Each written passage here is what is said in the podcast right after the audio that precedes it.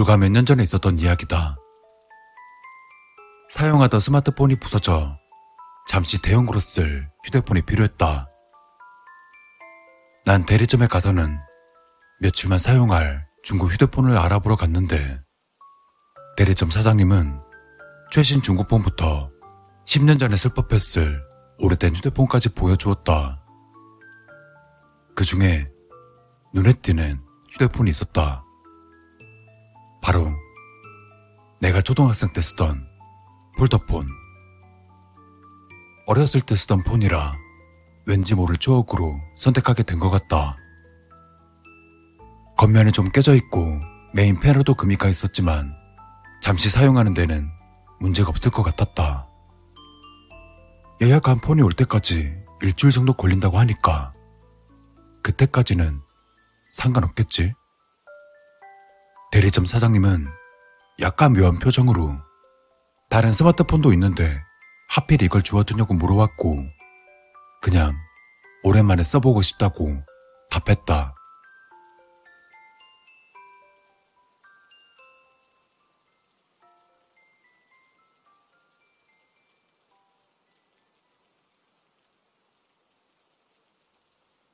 중고폰을 개통한 지 얼마 되지 않아서 문자 한 통이 날아왔다.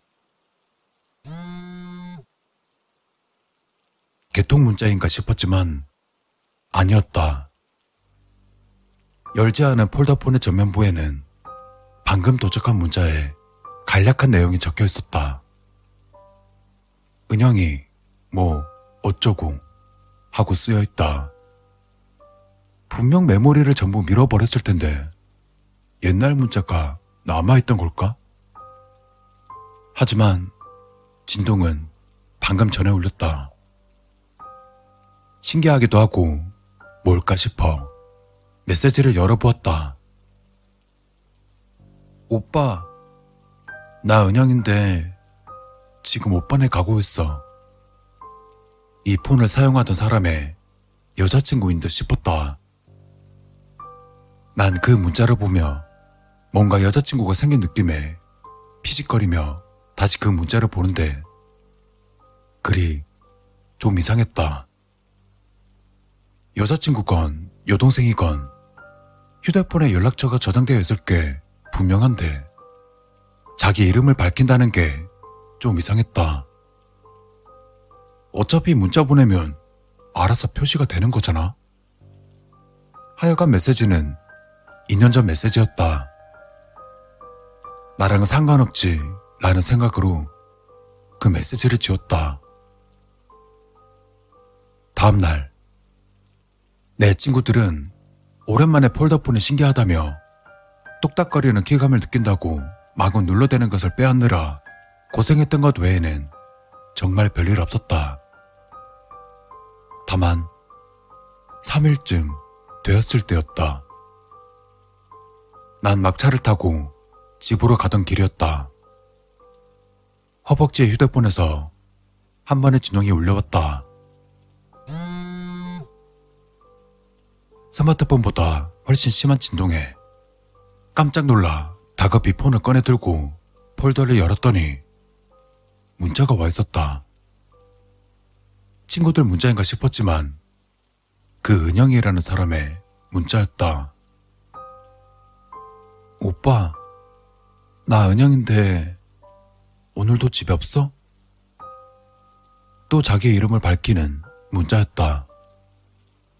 날짜로 봐서는 전에 보낸 것보다 며칠 늦게 도착한 문자였다. 지인이었다면 벌써 번호를 저장하고도 남았을 터인데 이번에도 이름을 밝힌 걸로 봐서는 아마도 헤어진 여친인가 싶었다. 아마 번호를 차단했거나 뭐 그런 거겠지? 내가 한 일도 아닌데 약간 미안한 감이 들어 답장이라도 보내볼까 하다가 이내 메시지를 삭제하고 폴더를 닫았다. 뭐야 이거? 폴더를 닫자마자 다시 문자가 날아왔다. 답장 안 해? 약간 섬뜩한 기분이 들었다. 2년 전 문자가 이렇게 계속 올 수 있는 건가? 난 역시 이번에도 문자를 삭제했다. 그런데 또 문자가 날아왔다. 대답 좀 해줘. 다시 삭제했다. 보고 있는 거 다 알아.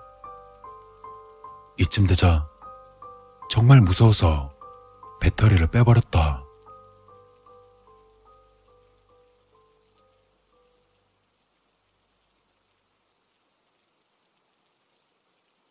난 집에 도착하자마자 샤워를 끝마치고는 휴대폰을 바라보았다. 그냥 꺼놓을까도 싶었지만 교수님이나 친구들에게 전화가 올까 싶어 다시 켜야겠다는 생각이 들었다. 혹시라도 연락을 안 받으면 다음날 생 난리를 치는 사람들이니까. 아, 맞다. 친구 상혁이한테 할 말이 있었는데 다시 휴대폰을 켜야겠다. 그리고 이내 폰이 켜지자마자 미친 듯이 진동이 울려댔다. 받으라고, 받으라고, 받으라고, 받으라고, 받으라고. 똑같은 메시지가 계속 날아왔다. 깜짝 놀라 휴대폰을 바닥에 떨어뜨리니 휴대폰에서는 계속 웅웅거리며 진동이었다. 계속해서 울려대는 휴대폰은 마치 살아있는 생물처럼 느껴지기까지 했다. 검고 징그러우며 혐오스러운 생물이 바닥에서 꿈틀거리는 것처럼 보였다. 이렇게 짧은 시간 동안 공포심이 들 것이라고는 생각지도 못했다. 그러다 진동이 멎었을 무렵 다시 폰을 집어들자 마지막 메시지가 폴더폰 화면에 비쳤다. 오빠, 미안해. 제발 답장 한 번만 해줘. 스토커가 떴다.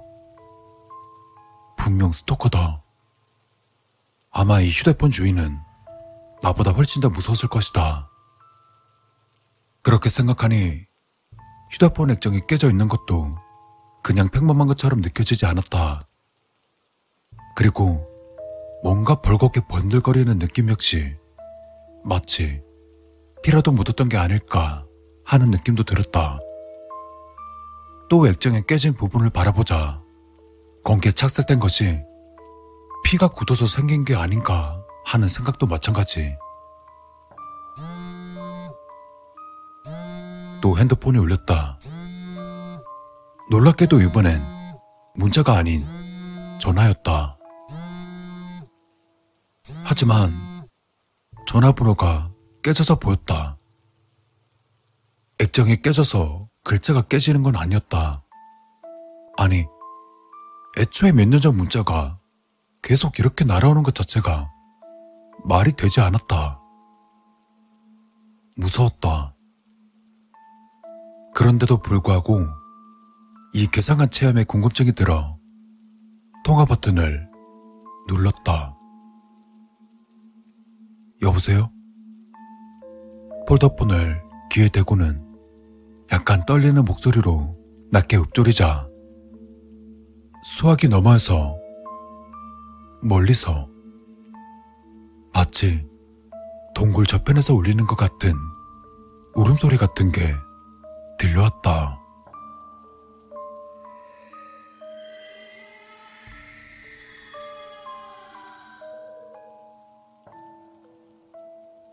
그것은 점차 가까워지며 여자의 흐느끼는 울음소리로 바뀌었다.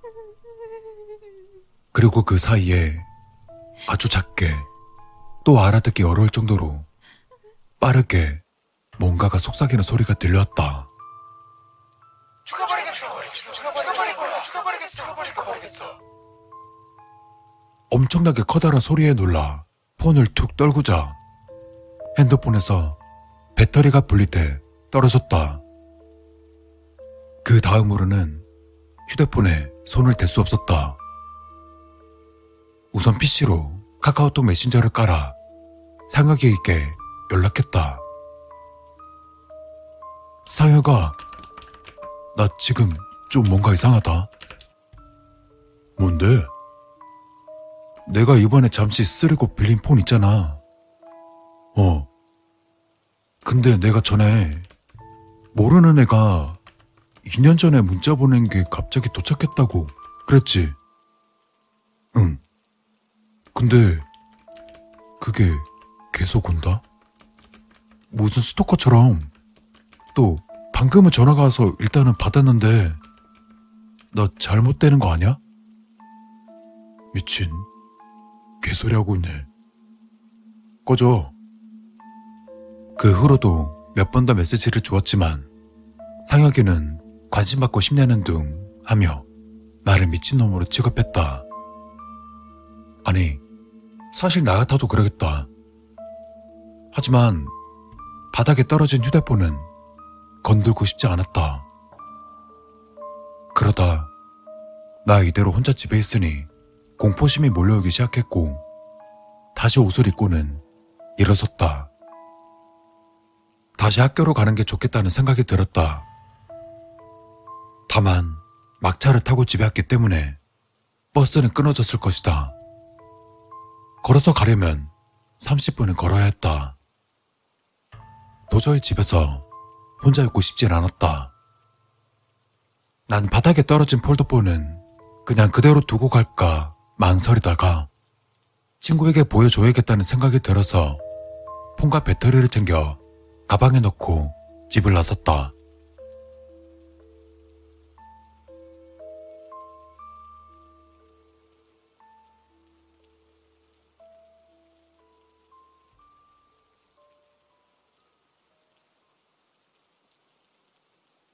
집을 나서서 빠른 걸음으로 걷고 있는데 누군가 뒤에서 쫓아오는 느낌이 들었다. 방금 휴대폰 때문에 무서워서 그런 것이라 생각하며 뒤도 돌아보지 않고 빠른 걸음으로 학교로 향했다. 얼마나 걸었을까? 조금만 더 걸으면 학교 근처 유흥가가 나오기 때문에 약간 안심하고 있었는데 도로가를 빠르게 걷고 있으니 내 뒤에서 누군가 부르는 소리가 들렸다. 오빠! 좋됐다. 일단 내 앞에는 아무도 없었다. 뒤는 돌아보고 싶지 않았지만 내 생각에는 아무도 없을 것이다. 만약 어떤 여자가 나를 부른다 치더라도 난 망할 공대생이었다. 애초에 내가 입학할 때 우리 과 정한 80명 중 여자는 단 두 명밖에 없었다. 애초에 우리 과에 나를 오빠라고 부를 만한 애가 없었다. 나는 아니다. 나는 아닐 터였다. 근데 계속 그 여자가 나를 불렀다.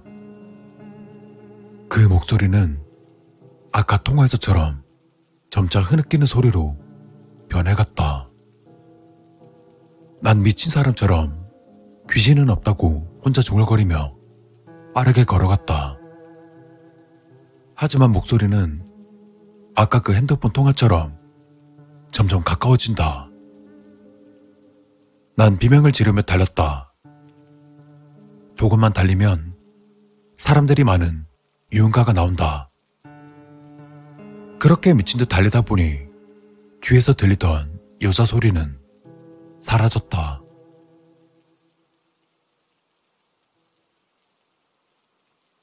지금 시간은 새벽 시간이지만 조금 있으면 시험 기간이라 그런지 학교에는 사람들이 많았다. 난 그것에 안심하며 학교 안으로 들어갔다. 안으로 들어가는 길. 줄담배를 피워댄 학부생들과 실험 때문에 가운을 입고 담배를 피우는 녀석들. 또 작업용 치마를 두르고 담배를 피는 녀석들. 평소 같았으면 짜증나는 광경이었지만 지금의 상황에서는 정반대였다. 건물 안으로 들어서자 상혁이는 야전 침대에 누워있다가 날 한 번 보더니 화들짝 놀라며 벌떡 일어난다.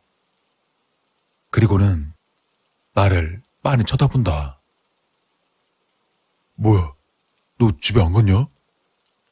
땀 좀 봐라. 씨발 존나 무서워서 뛰어왔어. 미친 새끼.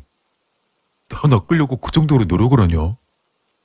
그럴 거면 오늘 당직 네가 서지 그랬냐? 아 미친 새끼야 아니라고. 아 진짜라니까. 상혁이의 반응에 발끈하며 폰을 꺼내 다시 조립하고 전화 버튼을 누르자 메시지들이 떴다. 그런데 그 메시지 전부가 파일이 깨져 있는 탓인지 글자들이 모두 픽셀 단위로 갈라져 있었다. 뭐야? 진짜야. 수백 개나 있는 거 보니까 진짜인 것 같긴 한데, 이거 깨져 있는 거 보니까 나도 무섭네? 이거 뭐냐? 모르겠어. 야, 너 때문에 나도 조조받겠다. 상혁이는 장난삼아 내게 떨어지며 손을 털어댔지만 그래도 녀석 덕분에 약간 마음이 풀리는 것 같았다. 그때 상혁이가 갑자기 멈춰 서더니 내 뒤를 가리켰다. 뭐냐? 순간 등골이 찌르르 울렸다. 목조차 뻣뻣해져서 도저히 목도 돌릴 수 없었다. 그냥 가만히 있었다. 상혁이는 손으로 내 뒤를 가리킨 뒤 그냥 가만히 있었다. 계속 우리는 그렇게 있었다. 상혁이가 부들부들 떨며 뭔가 말하고 싶어 했지만 입을 떼지 못했다. 나는 상혁이 뒤에 있는 거울처럼 반사되는 표면에 비친 뭔가가 보였지만 나 역시 아무 말도 하지 못하고는 얼굴을 구겼다. 침을 삼키는 것 외에는 몸이 움직이지 않았다. 거울에 비친 검은색의 머리털 같은 것을 늘어뜨린 커다란 무언가가 내 옆에 서서히 다가오는 게 보였다. 하얀 얼굴, 긴 머리털, 그리고 둥글고 거대한 몸통 같은 것에 길게 늘어진 목. 그 목이 슬금슬금 움직여 내 얼굴 옆에 다다랐다. 볼 순 없었지만 차가운 숨결 같은 것이 느껴졌다. 그리고 그것의 머리카락 같은 게 내 어깨를 스치는 것도 느껴졌다. 가위라도 눌린 것처럼 전혀 움직일 수 없었다. 그러다 그것이 천천히 얼굴을 돌려 내 얼굴을 바라보는 것이 느껴졌다. 차가운 숨이 계속 불어왔다. 우리 오빠가 아니었네? 그것은 그렇게 말하며 천천히 다시 원래 위치로 마치 테이블 뒤로 돌리는 듯 돌아갔다. 그리고 다시 천천히 구석의 어둠 속으로 사라졌다. 그것이 사라지고도 한참을 경직되어 있던 상혁이와 나는 서로 맞추기라도 한 것처럼 몸을 움직이며 천천히 밖으로 나갔다. 그리고 아무 말도 하지 않고 사람이 많은 거리로 걸어갔다. 우린 사람이 많은 술집을 찾아 데려가서는 아무 말도 하지 않고 밤새 술을 퍼마셨다. 그 일이 있었던 뒤로 난 중고폰을 대리점에 넘기고는 그 아저씨에게 나지막하게 충고를 해줬다. 사장님, 이딴 물건 절대 사람들에게 주지 마세요. 하고 말이다.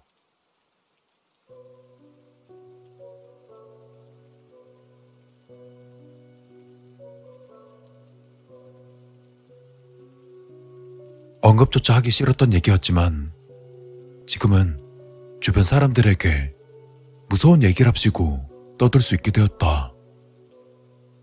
다만 근래에 날아오는 메시지 때문에 미칠 것 같지만 말이다. 오빠, 나 안영인데 혹시 전에 나 본 거 기억나? 어제 새벽에 도착한 메시지다.